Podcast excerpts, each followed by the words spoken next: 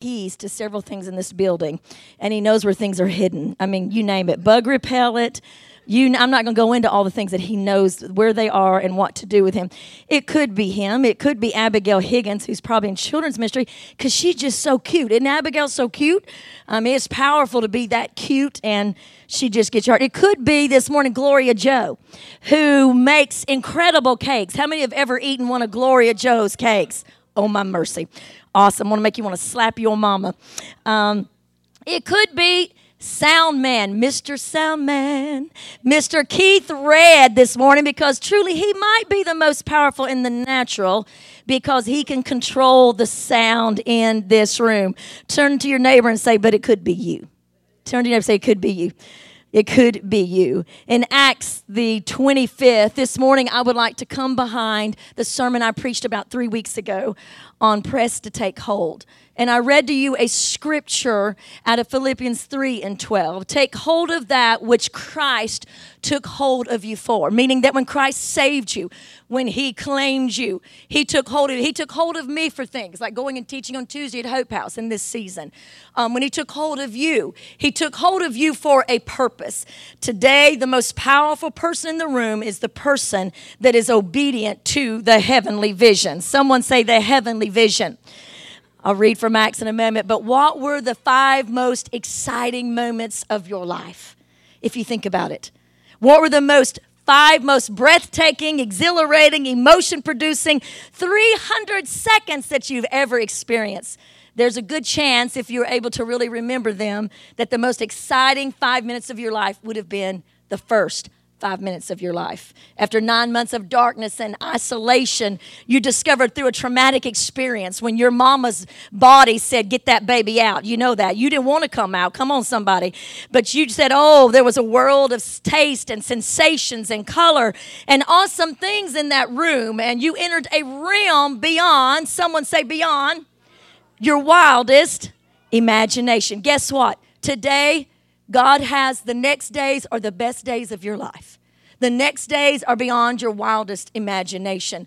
The next five minutes that you might consider the best five minutes are still those to come. But some of the greatest five minutes that you will ever live will be the first five minutes after you die. Hold on a minute. The brightest minds on earth have devoted whole lifetimes to try to p- penetrate that veil and learn Maria. How many are just thrilled to have Maria here? Come on. My girl, it's my girl right here. Uh, love love all the Hope House girls. She's a graduate. She taught children's ministry for us. She ran Queen for a Day children's ministries. We have to come back. There's big works going towards something next year. Big, big, big works. Um, but at any rate, it's a indescribable joy, those first five minutes, or the scripture says it is unspeakable loss. Someone say unspeakable loss, meaning where we end up. If we stay obedient to the heavenly vision, this is not a salvation message. You'll get it in a moment, but I'm kind of giving a little advertisement for our new series that begins a week from this Wednesday night. So excited. We'll take a call destined for our I'm going to get it wrong. But anyway, it's about eternity. I'll get that wrong. Um, but the idea of going to heaven for some of us is like when, if you grew up in the um, denomination that I did, if you were in fifth or sixth grade and your choir director at church was trying to get you to sing and the boys were picking their nose and throwing their hair up, you know, and girls were playing with their skirts, you know, your your choir director would say, hey, kids, and I will pray in a minute, hey, kids, sing, sing, sing, because when we get to heaven, all we're going to do is sing, sing, sing. Well, I don't know about you, but in fifth grade, the idea of singing for ten billion years was just a little bit boring. Can I get an amen? And sometimes that's what we envision it. But when we live for eternity, when we're driven, that's the name of her series, by eternity, it changes our life the way we live. Um, when I really began to study eternity years ago, it changed every decision, every way I live. Mark Buchanan writes that uh, he was at a funeral sometime recently, and someone said that heaven is going to be like a worship service, and this message is not on heaven. I'm just getting you into where we're going. That it's going to be like a worship service that never ends. And he said, I sat there thinking, oh, my God, can I handle that? Anybody else with me? I mean, I love to worship. We could worship all day in here until I just got tired or hungry, and then we'd need to go eat and come back. Come on, somebody. But still, the thought, as Beth Moore portrayed, playing a harp for ten billion years is just beyond me. This is what Mark Buchanan writes after someone said that to him at a funeral. I assume you're like me. I can get itchy skinned and scratchy throat after an hour or so of church. I can get distracted and cranky when it goes too long. My feet ache, my backside numbs, my eyes glaze. Come on, somebody. My mind fogs, my belly growls. I find myself fighting back yawns and then not fighting them back, letting them gape and roar a signal to my oppressor, let my people go. And he says, and I'm the pastor. Come on, somebody. Give that pastor a hand. And he's the pastor. Come on, give that pastor a hand. So the most powerful person in the room, reading from Acts twenty-six. Before we get there, Acts twenty-five and twenty-three, this is about the Apostle Paul. So the next day when King Agrippa and Bernice had come with great pomp, someone say great pomp, and had entered the auditorium with the commanders and the prominent men of the city. Now imagine one of those old Roman movies and just all the ornate detail. All the festive um, decorations, the hall of audience, all of the things in there. Imagine all of that. It said when they all came in, then Paul was brought in before the governor of Festus. Now imagine Paul, who is the most powerful person in the room of this. And you'll understand how you and I can be that as well. He comes in in chains. He's in prison for the gospel. He comes in and stands, possibly maybe in his sackcloth, bent posture before beautiful King Agrippa and his beautiful sister Bernice and the governor Festus. And Paul stands there and gives an account of his testimony, of his belief that Jesus Christ is the Son of God. And this is his main verse I'd like to bring and pray with you about this morning. Therefore, King Agrippa, after he gives his testimony, how he was saved, how Christ got him on the road to Damascus, how he turned his life around from being a killer to being a healer. Come on.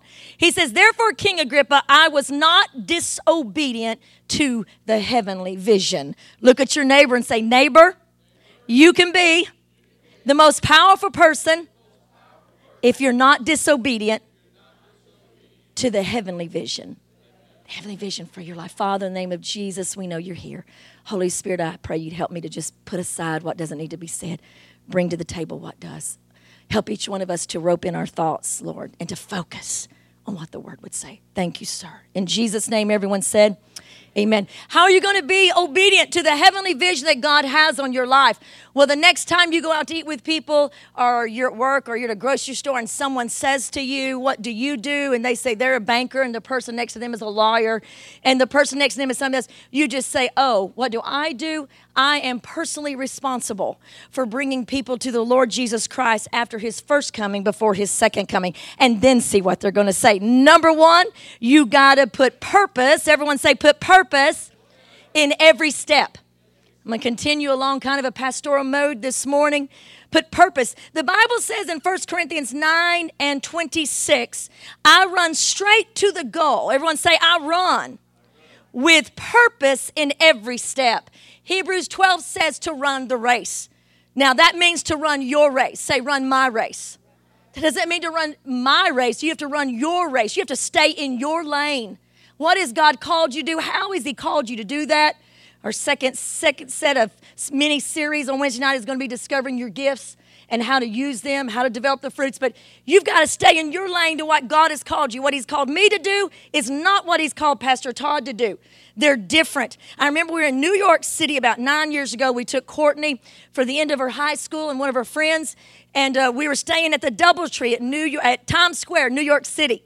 And we were going to see Mama Mia that night. Mama Mia. And we were going to see Mama Mia that night. And I was in the workout room as usual, a little bit too hardcore about fitness. And I had been running for about forty minutes. And then the fire alarms went off in DoubleTree, which is massive hotel, as most are. And so um, they said, you can't use the elevator. Well, as usual, I was running late. As usual, I had to get my hair ready. Come on, girlfriends. I had to get ready. And here we are. I cannot get to the room. I mean, we have bought these tickets. We've invested a good amount of time thinking about this.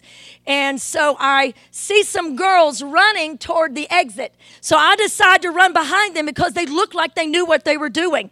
And as they ran, as they began to run up about twenty flights of stairs, I realized as I began to look at what they had on, and I was going to keep up with them less hell split open. Come on, somebody. That they were a high school basketball team or college, and those girls were leaping up the stairs four steps at a time. But I thought, you know, I was not fifty-three, whatever it was, minus eight years. I thought, I will not be undone. I am in shape. So I stayed with them. I remember they kept looking back like, who is the crazy woman running behind us? But I thought, these girls, no. Then they ran through some kind of service area. They ran down a hallway. I mean, it was just, I thought, these girls know what they're doing. And guess what? They did know what they were doing. But I was trying to keep up speed with them. I was trying to run their race. Someone say their race. But hey, when I got to the door and I knocked, and, and Courtney, our pastor, looked out the window, I was like, can you let me in? And when I went in, I just pulled my hair up and went to Mama Mia and made it on time. Someone just give me a hand clap of appreciation. I did that. But I often think about that when I try to run someone else's race. If I try to run Jackie Castleberry's race, it's going to undo me. It's going to out, it's not going to be good for me. Because it was a race. She has a grace for her race. I have a grace for my race that you don't have for my race. That's why sometimes people look at you and what you're going through and think how you do that. Because God's given you a grace.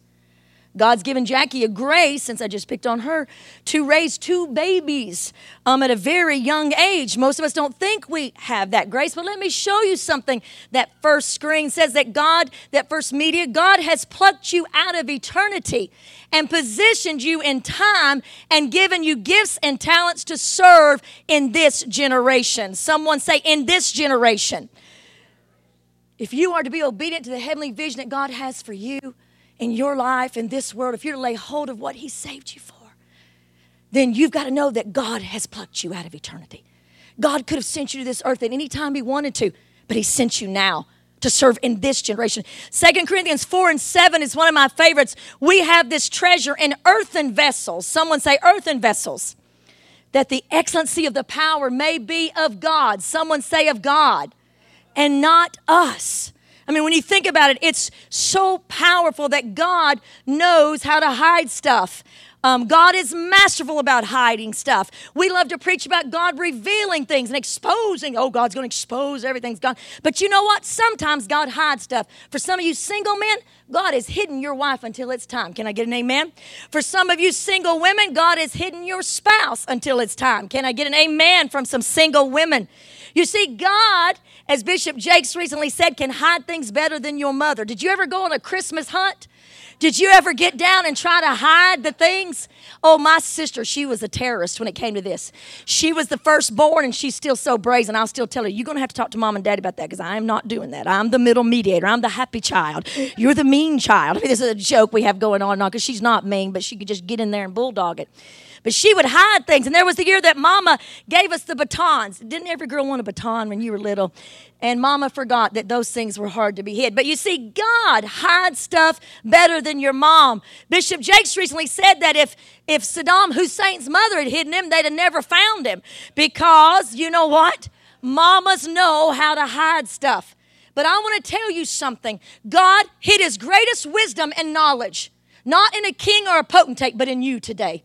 In Second Corinthians four and seven, it says, God put the mystery, the greatness of who he is inside of you. Say, inside of me. You got to realize that in running your race to be obedient to God's vision for your life.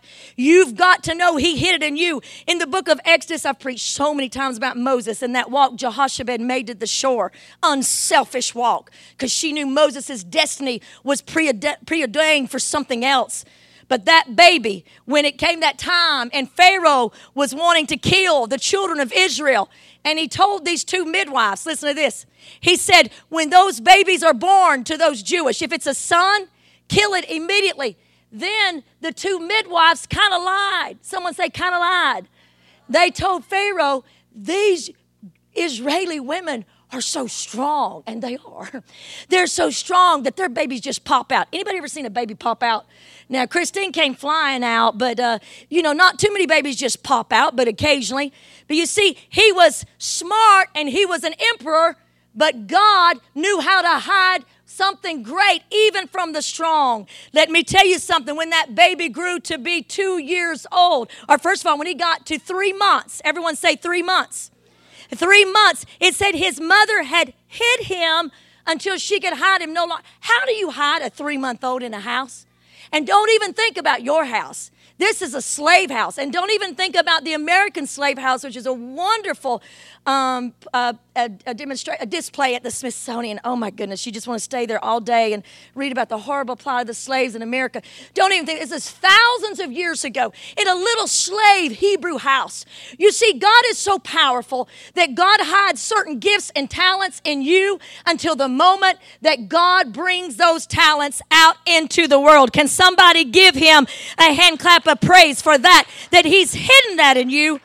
They searched those tents. They could not find him. When it came three months, you know, she put him in an ark and put him out onto the Red Sea. God is a master at hiding things. You see, he's so awesome at hiding things that he took that baby, and that baby that the Pharaoh was looking to kill grew up in the next room. Let me tell you something. No boss, no earthly judge. Come on, somebody. No lawyer, no banker can stop God's destiny for you. If God wants someone like Pharaoh to finance what God wants to do in your life, God is big enough to allow that to happen. Somebody give him a shout of praise.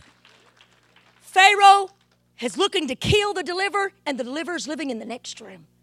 And the Pharaoh's daughter is financing the raising of the next deliverer. Don't ever, Rhonda Davis, don't ever, Todd Haggard, don't ever, Angel McCarter, and every name in here, ever should we look to God's face and say, you can't. You can't finance my dream. You can't take care of what you've even, all God asks you is, what do you have? We're too busy telling God what we don't have. I do that. Does anybody else? I mean, we give him a list. Come on, somebody, bigger than what you'd give your mama. Christine's Christmas list one time really could have started from that door to go up there. I said, you are sucking the fun out of this child. But the list was so long. But you know what? I'm going to tell you something. The list of what God has put inside of you, the list of what God can bring to the earth, it is not beyond his ability. God is masterful at hiding things. So he put his treasure inside of you. He put his wisdom inside of you. If you are to understand and walk out God's heavenly vision for your life, you've got to admit and face today, God, I know inside of me you have put a something that I cannot comprehend. Maybe I've seen a glimpse of it. Maybe I've tasted a little bit of it. But if I'm going to be obedient to the heavenly vision, I've got to know that you are masterful at hiding things. You see, when Jesus came to earth, he was not born in a palace, but he hid himself in the manger. He clothed him own self, if I can say that like my southern friends, he clothed him own self in flesh, and he was born of a virgin. They looked for him in a medical facility, but he was not to be found in a medical facility, because God hid his own self wrapped in swaddling clothes, lying in a manger. He was raised in a carpenter's house, not in a king's house, because God knows that the greatest treasures are the treasures that you hide and that you bring out in the right moment. Somebody give God a hand clap of praise in this house. And let me say for point number two, we're going fast. Listen, your B F F may not see it. As much as my dearest friends loved me, it was years before they knew the treasure inside of me. I didn't know. All I kept hearing God was saying, just trust me. And right now, I'll be honest with you. I don't know. Someone I greatly trust meant to share this with Susan. I haven't even shared it with Pastor. I'm not going to share it this morning. But a dream they had, I was like, whoa. When I read it, because of the arena, they were dreaming. It's someone I highly trust. I don't know if that's going to happen uh, because it was a secular arena. I don't know if that's going to happen. But the interesting thing she said was that God was using you. It's like, it's, it's interesting, it goes right along this. Said God was using you in a way that was so discreet. It's like it was subtle, but the message of God. You know what? People may not see your husband, your wife, your boss, your ex-wife, your ex-husband. Can I get an amen from anybody? Some judge, some lawyer, some banker may not see, but God has plucked you out of eternity into this time. He said, not many were noble when I called them. Not many were, not many were mighty, but I chose the despised things. You see, we look weak to the enemy. We look weak to most of the people around us, but God says in Second Corinthians four and seven, if I may say it again to you, brothers and sisters, I have hidden my treasure inside of you. Everyone say, run the race. Discover the treasure. Run the race. Don't try to run my race. I don't need to try to run your race if I get in your lane. And that's what the, the some um, a friend of our, Michele's brother-in-law, recently said at a Hillsong conference, mirror, mirror on the wall about Facebook and Instagram. Tell us who is the fairest of them all. And we look at each other and we compare our lives through some image. But I'm going to tell you the third point today is to serve in every season of your life. Bring that first servant picture up, if you will. If you're too big to serve, you are too small to lead. Come on, somebody. Give yourself a hand for that right now. If you're too big to serve, you're too small to lead. I'm going to tell you something this morning. I'll tell you, my daddy, and you'll know where I'm going with this in a moment. My daddy um, was internationally over hundreds of ministers all over the world. He many positions, but I'll drop right here to this one part of his life. He was uh, International Youth Church, which means over the whole world. He traveled to so many nations. Hang with me because I'm going somewhere, because you're going to have to serve in every season of your life. He's authored books. He's mentioned in some of these things I always forget to say. Crossing the Switchblade, he's in the middle of that book because he was on the New York City streets with David Wilkerson and talked a man named Butch, an original member of the Hells Angels, into going back home. It's an amazing story. I always want my dad to come tell it. He doesn't tell it much unless someone pushed him. He He's traveled and ministered in nations where thousands were in conferences, where he was the one in charge. Thousands of youth directors all over the world. When he'd preach in that suit, and I was a little girl, and he was done, I would, was able to accompany him to some of these large conferences. I couldn't wait. I was about Bailey's age to get up and grab his hand. And if anyone told me I looked like my mom, I'd be mad. I said, no, no, no, I look like my daddy. Because he was standing there looking so strong in that good-looking suit. He served so beautifully in that season. But this morning, my daddy got up over there on Vista Drive, and he got my sweet mama up, who has Alzheimer's, and he took her in the kitchen. I know because I spend time over there. He mashed up egg whites, and he put it in Carnation instant milk because she's starting to not eat much on her plate. He wants to make sure she gets her protein. And uh, then he would take her and, and, and, and encourage her strongly to take a bath. And then he would do his eyebrows. He went down to the M A C artist in Chattanooga and asked that they would teach him at eighty-two how to draw eyebrows on my mom. And he's so good, and he's so proud. When I go over there, he'll take that, and I can just tell he's so proud of himself. And he'll draw that in. Then he'll do her makeup, and then he will convince her to get her clothes on. And she will not speak in any, she'll laugh. She laughs. Christine and I did her makeup last week for a country club event, and she laughs so hard, but her words make no sense. They're just gibberish. Today, in my mind, Daddy is serving in this season of his life in a powerful and awesome way. You see, it does indeed matter how we live. We are living for eternity. And there's areas of our life we don't maybe want to serve or think it's serving. I was cleaning up the kitchen for my daddy after he did a big dinner for his sister's ninetieth birthday. And he went home to take, sit, take his sister home. And I was in the kitchen trying to fast do his dishes. Uh, because he's a gals. They think they have to do it all themselves. It comes natural. And I was washing as fast as I could because he'd cooked a feast. And I heard my mama sitting in the couch. T V was on, but she wasn't paying mind. She didn't know I was in the room, of course. And I heard her go into that sense. The only sense she ever makes is when she did this. I love you, Lord Jesus. I worship you, Jesus, and I want to thank you for everything you have ever done for me, Jesus. You're so powerful. You're so beautiful, Savior. And then out of that common sense she came. I think recently my daddy had a dream, and in the dream he saw him go into a room with lots of trophies. He was, my daddy and I have both have a little bit of a gift of dreams. He has it stronger because he's older. He's had some amazing dreams about me, won't go into. But in this dream, Dad, Daddy said, baby, call me. I had a dream last night. I said, well, tell me, Daddy. He said, I walked into this room, and there was trophies everywhere. They're all different sizes, and I could hear clamor, and I could hear people getting ready. And uh, there was a chatter of people sitting in the room. And he said, it was just beautiful, beyond anything I've ever seen in the earth. He said, and then I just woke up. He said, I don't know who they were honoring. And I said, Daddy, Daddy, hold on a minute. You forgot the first rule of dream interpretation. Most dreams are about you. I said, Daddy, that was about you. That was your heavenly reward in heaven. God was encouraging. You were seeing yourself come into those moments. I'm going to tell you, the encouragement to all of us is that we are never going to receive as servants the greatest pay for what we have done on this earth. Can I get an amen? We are never going to receive it. And Isaiah forty-nine and four, if we're going to serve, everyone say serve in every season. Come on, say in every season. The season that my, my dear beloved um, adopted mom, Patty Evans, served, the way she served twenty years ago, she's not serving today. She's serving in the season where she lives. In Isaiah, the man of God said to God, God said to the man of God, you are my servant, he says to Isaiah. Isn't that good news? Come on, someone. So God says to everyone, you are my servant. But listen to this. But I replied to God and I said, my work all seems so useless. I have spent my strength for nothing and to no purpose at all.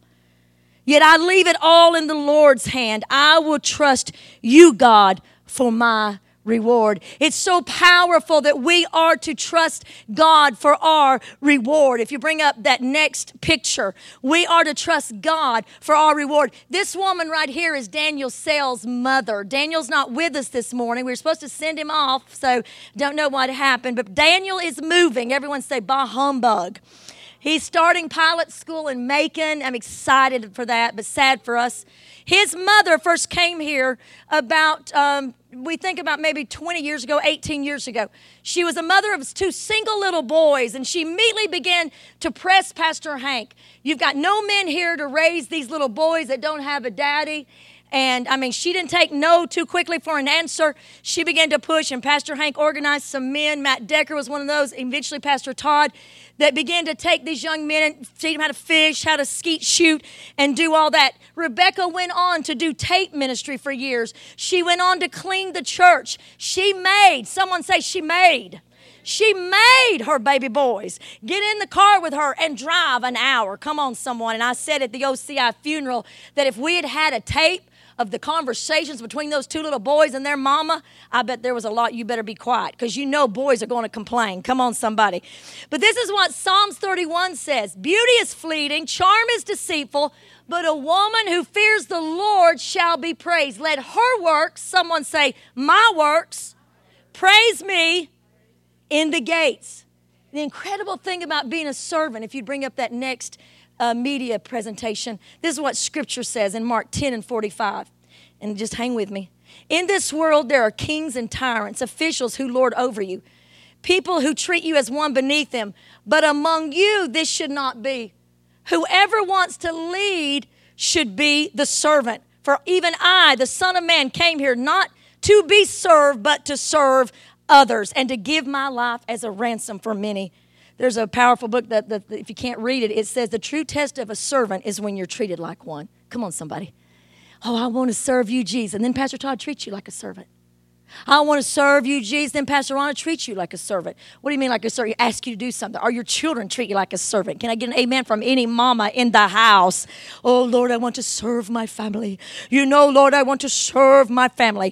And then you forget that Philippians two and fourteen says, in everything you do, do it without complaining and arguing. Come on, somebody. You ever want to take the Bible and cut certain scriptures out? Richard Stearns wrote a powerful book called There's a Hole in Your Gospel. That means we take certain scriptures and we want to cut them out and say, I don't have to live that. But Colossians three and twenty-three says, you are to live different than the dark world. Someone say different. Work hard and cheerfully at whatever you do, as though you are working for the Lord rather than for people. Because remember that the Lord, someone say the Lord, will give you. Say the Lord will give you an inheritance. It's in those times that we are serving, whether in our family, whether at work, and we feel like the boss is being over-dominating, or our mama, or our husband, or our wife, or our sister, or our co-worker. Jesus calls us to a higher standard. He says, you're not really working for them. You're not really, I've, I've told the Hope House women through the four years, you're not really doing any of this for Pastor David and Connie. They're your authority. They are the founders of this house. They are who you answer to, your local authority. But what you do, you do for the Lord. What you do, you do for the Lord. When you're at work and they're putting double pressure on you, you just have to tell yourself, when I'm scrubbing and clean up, because I've learned something, other people's mess look different than my mess looks to me. Anybody? Oh, honey, if you're cleaning somewhere, all you'll see is, every, in my house, I'd go in my daughter's rooms, you know, years ago when they were very young. And I would see things a mess, and I'd think, oh, my Lord. And then I'd walk into my bedroom, and my bedroom looked as bad as their bedroom. But I didn't feel that way about my bedroom. Can I get an amen? Because other people's mess often looks different to us. This is what Mother Teresa of Calcutta said. If if you bring that up. People are often unreasonable and self-centered. Forgive them anyway.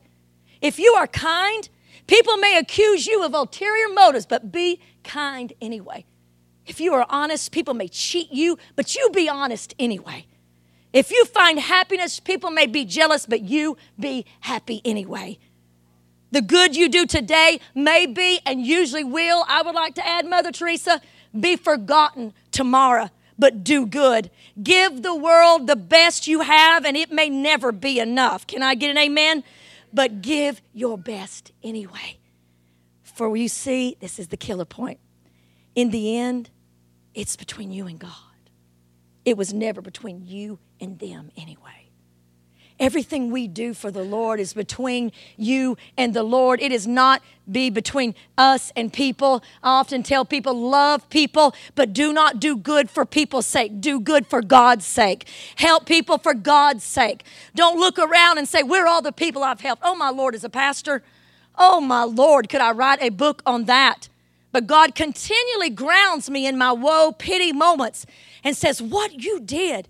If you walked that daughter out of homosexuality and she's walking in freedom today, doing the kingdom exploits, it doesn't matter if she ever remembers your name. What is important is that heaven remembers your name. What is important is that someday when you stand before God, you'll know you've been obedient to the heavenly vision. You served. If we think servants, then we must adhere to the word in Colossians three and eleven. Hold on, you're going to want to cut this out of your Bible too. Christ is all that matters. He chose you. So clothe yourself. Here you go. You're going to want to cut it out. Tender-hearted mercy. Someone say, ouch. Clothe yourself with kindness. Clothe yourself with humility and gentleness and patience. And then make allowances. Make room for each other's faults. It's so easy for me to make room for my faults. Are you the same way? I mean, unless you go into self-hatred, which is another message. But it's so easy to say, oh, Rhonda, you're okay, baby. You got it, girl. You know, come on. But sometimes it is not so easy to make allowances for your faults. Because if you're late all the time and I'm early, I can't even understand that. Personally, I don't like to show up early. I did that one time, and it did not go well for me. I think getting there right at the time is just better. That's what my sister always says. Rhonda, we don't need to show up early. It just doesn't work out good. Just show up right at time. But here's the thing, because you see things different than I do. I say potato, you say. I say tomato, you say. And I can't remember the rest of the song. But anyway, but that's the way it goes, because I see through the filter of what I like, Jackie. I see through the filter of what gets on my nerves, and what gets on my nerves may not get on your nerves. You ever taken a trip with someone you never took a trip with before? And you found out that the way they chewed their gum made you want to slap them into tomorrow. Come on, somebody. You found out. I mean, you know, Pastor and I, he'll tell you we've had wars over him driving with two feet. I said, you're not driving with two feet, are you? And what if I am? I mean, we have had wars over it, because I hate it, because to me it's like this. But the scripture says, if we are to be obedient, the most powerful person in the room is what you just saw. A very wrinkled woman who served her life in Calcutta, who lived among the lepers. People said, how can you touch them? She said, how can I not touch them? I've known Jesus. I've seen him. He touched me. You see, that kind of love and kindness, that love, that love, if you bring that next media thing up, he who loved us at our darkest hour. Guess what? The scripture says that Jesus loved you at your darkest hour. Keep that up, if you will, brothers. Listen to what the message says. And in a moment, I'll have Josh come and we'll turn the corner toward home. Listen to what the message says in Romans five. When we throw open our doors to God, we discover at the same moment that he has already thrown open his door to us. How powerful. We find ourselves standing where we always hoped we would stand, out in the wide open spaces of God's grace and glory. He loved us at our darkest hour. When we were no use to him, he put his love on the line for us, and he does it again and again and again and every day for those that seek refuge in the shadow of his great and glorious wings. Can you give him a hand clap of praise for that? He loved us. Josh, if you'll make your way up. He loved us. Now, I'm not done, so just keep listening. He loved us. Louis Giglio recently said, every wrong that we have done and every wrong that has been done to us has been swallowed up in every right that Jesus has done and all the wrong that Jesus had done to him. The New Living Translation says that Romans five, Maria, it says, Christ came at just the right time and died for you and me. No one is likely to die for a good person, though rarely would anyone be willing to die for someone who's not especially good. But God showed his love and made us friends with Christ.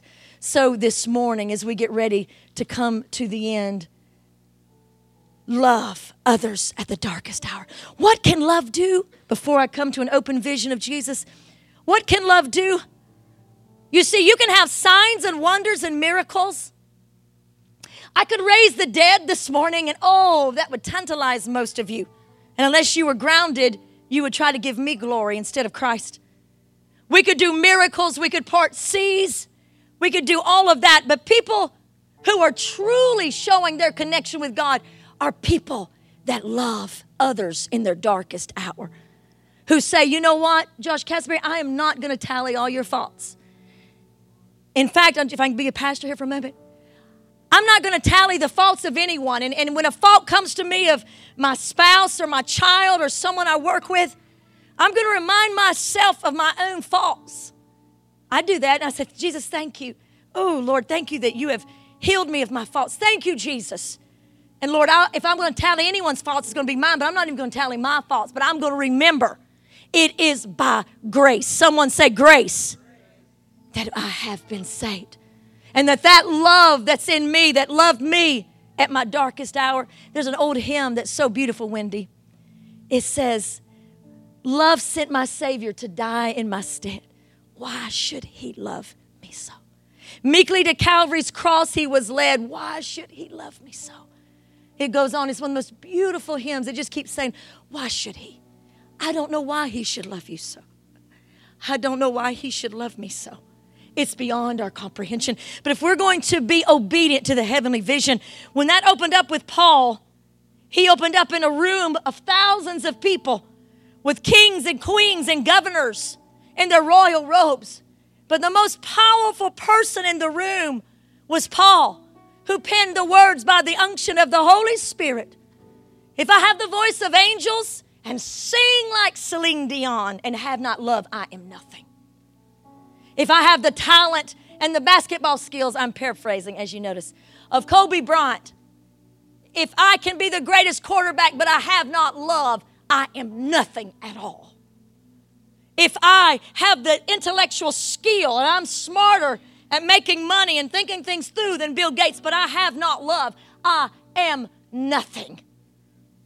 If I can build a palace in the earth with my own hands, construct it, some mansion that would be beyond comprehension, and people would gaze at it for days, but I can't love someone that I see, I am nothing. If I speak in tongues and I give out interpretations and the Holy Spirit uses me in incomprehensible ways to speak words of knowledge, but at the end of the day, if I can't love the person I just gave the word to, I am nothing. Paul was the most powerful person because he was obedient to run his own race. He was obedient to stay in his own lane, to discover the treasure was in him. So when he's before kings and queens, when circumstances in your life, you must remember the vision of heaven for you is that you would simply be an ambassador for Christ, that you would bring to this earth what he's put inside of you for his glory. And by doing it, people would be encouraged. In the workplace, people would be ministered to by watching you walk through what they walk through, but you walk through it a little differently with the peace of God that goes way past understanding. You see, Paul was the most powerful with Bernice in her royal robes and King Agrippa decked out and Governor Festus and ornate things on the wall. But Paul comes out in chains and going, growing older, but he stands boldly and says, Jesus is the Son of God. And when he saved me, he laid hold of me so I could lay hold of something for him. And he's ordained me to stand here today And one of the most amazing statements of the scripture, he spoke so eloquently that the governor said, "You have almost persuaded me."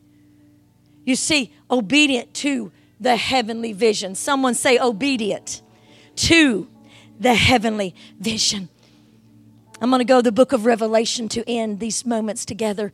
And in the book of Revelation that we've just studied, there's an incredible vision of Jesus, a vision of heaven. We began with open vision, living the vision that God has given you, the heavenly vision. Not the vision your mama has for you. Listen, not the vision that your best friend has for you. But what is God's vision for your life? To do good as much as you can, to love, to serve. Your heathen mama's vision might be that you push everyone down as you stamp up above them. But John, exiled on the Isle of Patmos, has a vision. Listen to me. Stay with me. We're almost done. I, John, both your brother and companion, in the tribulation and kingdom and patience of Jesus Christ, was on the isle that is called Patmos for the word of God, and I was there for the testimony of God. Listen, where you are right now that you think is a hard place, you very well might be there because of your testimony for the Lord Jesus. It matters indeed how we live. He said, I was there and I was in the Spirit on the Lord's day. And I heard behind me the voice that sounded like a trumpet. And he said, I'm the Alpha and the Omega, the first and the last. What you see, write it in the book and send it to the churches. Then I turned to see the voice. I want everyone to say, I turned to see the voice. If you be obedient to that heavenly vision, when God moves through a song, when God speaks to you through an utterance, or just those little things like putting on makeup yesterday and getting that word about brain, turn, stop, listen. Stop and listen. Take a moment and turn toward God and away from the T V. Turn toward God and away from entertainment for all of us. He turned to see the voice, and then I saw seven golden lampstands. And in the midst of the seven lampstands, one like the Son of Man. John doesn't know it's him yet. You'll explain. I'll explain that in a moment. He was clothed with a garment down to his feet, and girt about his chest was a golden band. His head and his hair were white like wool and snow, and his eyes. Everyone say his eyes. Someone say his eyes were like a flame of fire.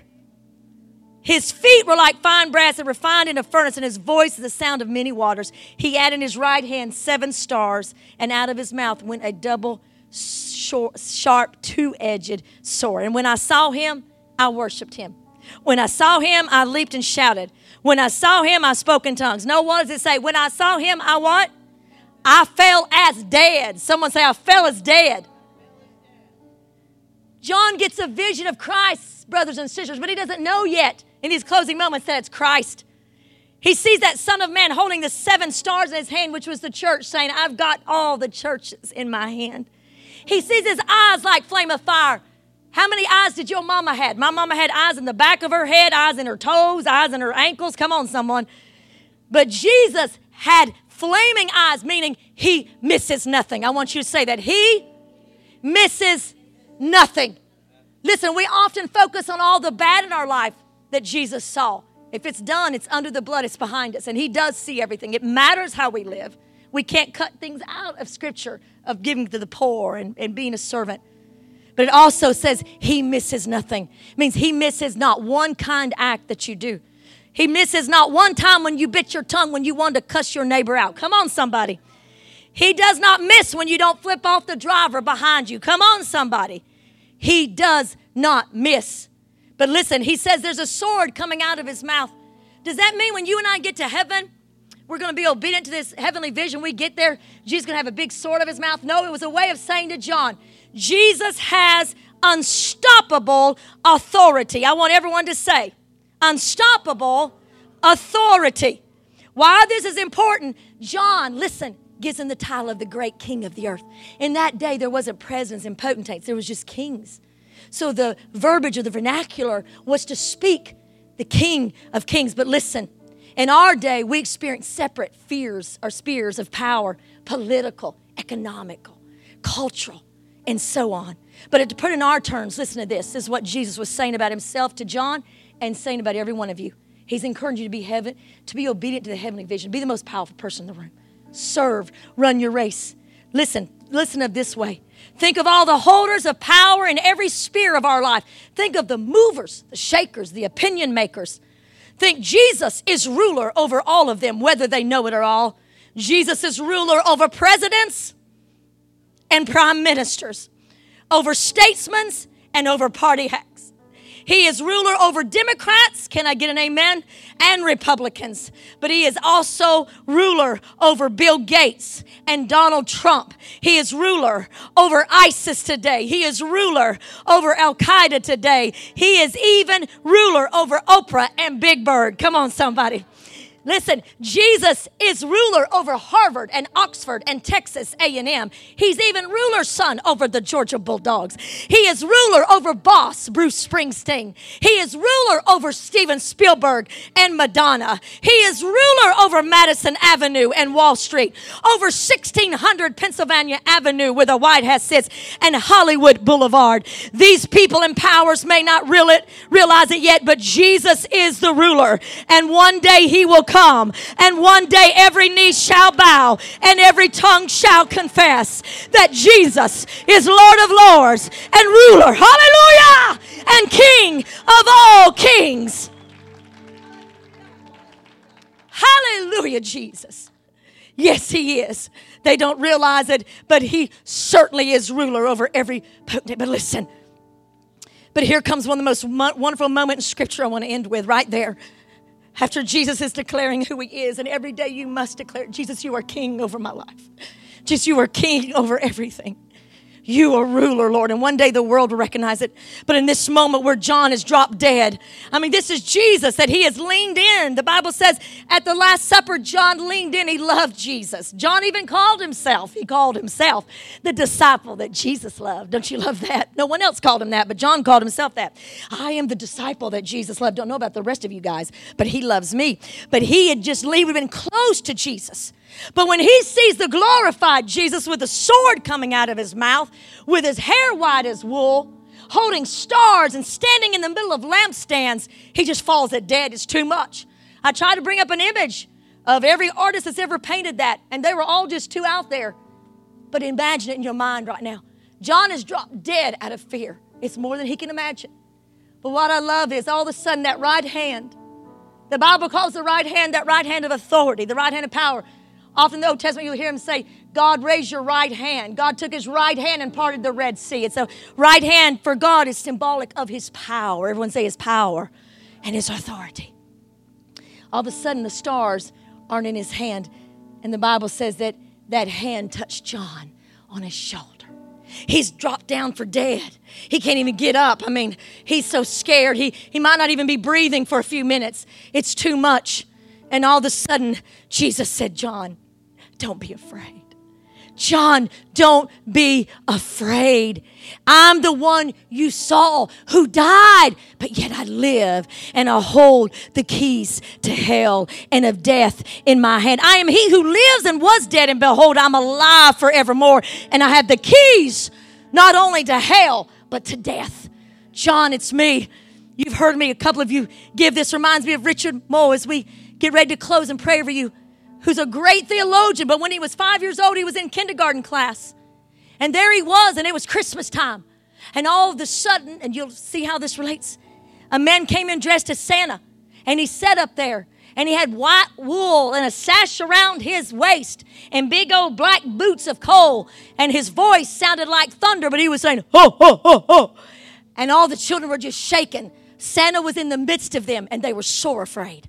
And they're sitting there. No one will go up. The teacher is dismayed. She's brought this man here.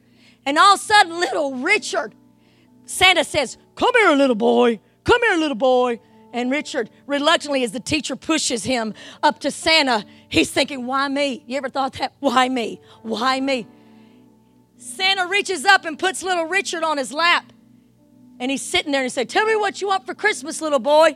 And he won't say anything. And then Santa whispered in his ear, hey, Rich, Rich, it's me. It's me. It's Mister Cooper from church. It's your friend. You know me. You love me. And I love you. It's okay. Don't be afraid. And then little Rich calmed down. I'm going to tell you something this morning. Maybe who Jesus is in all of his glory and his holiness, as you're trying to walk out your heavenly vision on this earth, terrifies you at times and makes you want to run and hide. But don't you forget for a moment what Jesus said to John. John, I'm glorified. Yes, I'm holding the stars in my hand. And yes, I'm walking upon clouds and thunder. But I am he who, as your best friend, went to Calvary and gave my life for you. I I am he who was dead. Don't be afraid. The Son of Man, the Ancient of Days, the Alpha and the Omega, the ruler of the kings of the earth. It's me. It's Jesus. And by the way, I'm holding the keys of hell and death. Somebody give Jesus a praise. I'm done preaching. Come on, somebody stand up and give Jesus a praise this morning. Come on, just stand up and put your hands together and give him the best praise you've given him. As the worship team comes up, come on, give him the best praise you've given him. We bless your name, Jesus. What about God's heavenly vision for you this morning? Run your race. Run your race. Where has God placed you? He's placed you somewhere he can't place me. Run your race. Be a servant. Discover the treasure that's inside of you and love deeply as a servant, knowing that heaven is keeping the tally. Don't you worry if men's not keeping the tally. You're serving Jesus.